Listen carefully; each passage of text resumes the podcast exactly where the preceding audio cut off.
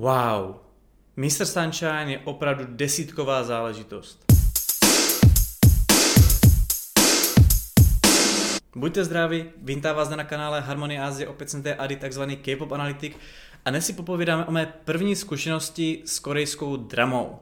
Nuže, protože to má první zkušenost. Ono to není, že bych o tak nějak K-dramách neboli korejských dramách nevěděl, nebo že bych se nějak silně vyhybal. Ovšem, nikdy jsem do toho tak nějak pořádně nezabředl a nevím ani pořádně proč. Vlastně už když jsem dříve sledoval více, takhle byl jsem zapalenější do anime, tak tam jsem právě taky nesledoval tady tuhle tu hranou fázi nebo hranou část právě téhle té kinematografie, takzvaný doramy a asi podle mě to takhle bylo tady s tím, že jsem si vyloženil ten svůj K-pop a do tohle jsem nějak, tak nějak nezabředával. Ovšem, řekl jsem si, že právě to poruším a konečně si tak nějak něco odzkouším. Dostal jsem doporučení na Mr. Sunshine, Zkusil jsem to a je to opravdu skvělý zážitek, je to vyloženě fakt dobře udělaný, je to propracovaný, že tam prostě není nic, že by si člověk řekl, hele, tak tady to tady být nemuselo, všechno tam dává smysl, všechno to je tam nějak opodstatněný, skvěle se na to kouká, tam fakt nádherný scenérie, jsem si kolikrát říkal, o tomhle to je fakt krásně a perfektně natočený, úplně a má to skvělou atmosféru, různé scény a pasáže. Ovšem, Nevím proč, jestli tohle to prostě nějaký takhle koncept těch dram a, nebo jak se jsme dramat, nebo jak, jak to nazvat, ale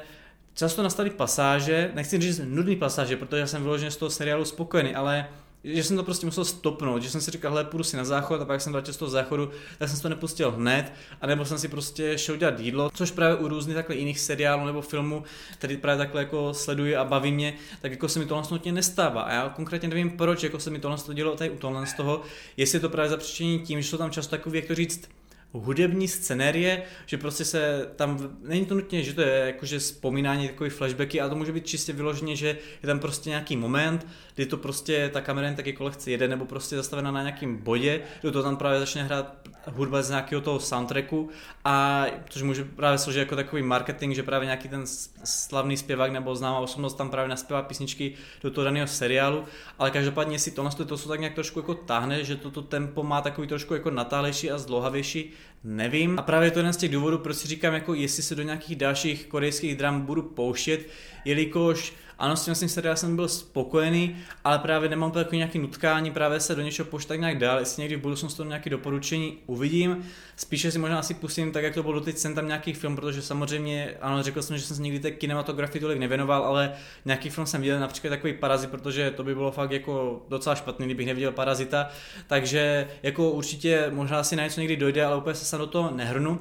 Ovšem, co se týče takhle z těch korejských dramat, tak mě nebere mozek jedna věc a to je, prostě nazývá dramata nebo K-drama, jakože proč se vezme označení nějakého žánru na označení tady celkově tady z těch seriálů, který ne každý z nich prostě je nutně drama a není to, po případě to není ani celkové drama, je to vlastně žánrové úplně něco jiného a i tak se to prostě označuje jako drama, jako úplně nechápu, jako kde je tam to spojení, jako třeba ano, v Japonsku tam máte taky prostě jako, že japonský komiks je označován jako manga, ale tam je plno prvků, který to odlišuje právě od západního nebo evropského komiksu a že to prostě styl kresby, styl jako vyprávění, takový nějaký to rozstřednutí rozhodnutí těch panelů celkově tím, jak se to čte a to, že to je třeba i černobílý, ku příkladu být samozřejmě i západní komiks může být černobílý. Ovšem u těch korejských drama jsem si tak nějak nevšiml, že by tam bylo něco strašně atypického jiného, že by to vyloženě se takhle muselo nazývat něčím než prostě seriál. Trošku mi to přijde, jako kdyby se třeba americké seriály nazývaly, nevím, sci-fi. A přijde mi to ani nemuselo být sci-fi, nebo já nevím,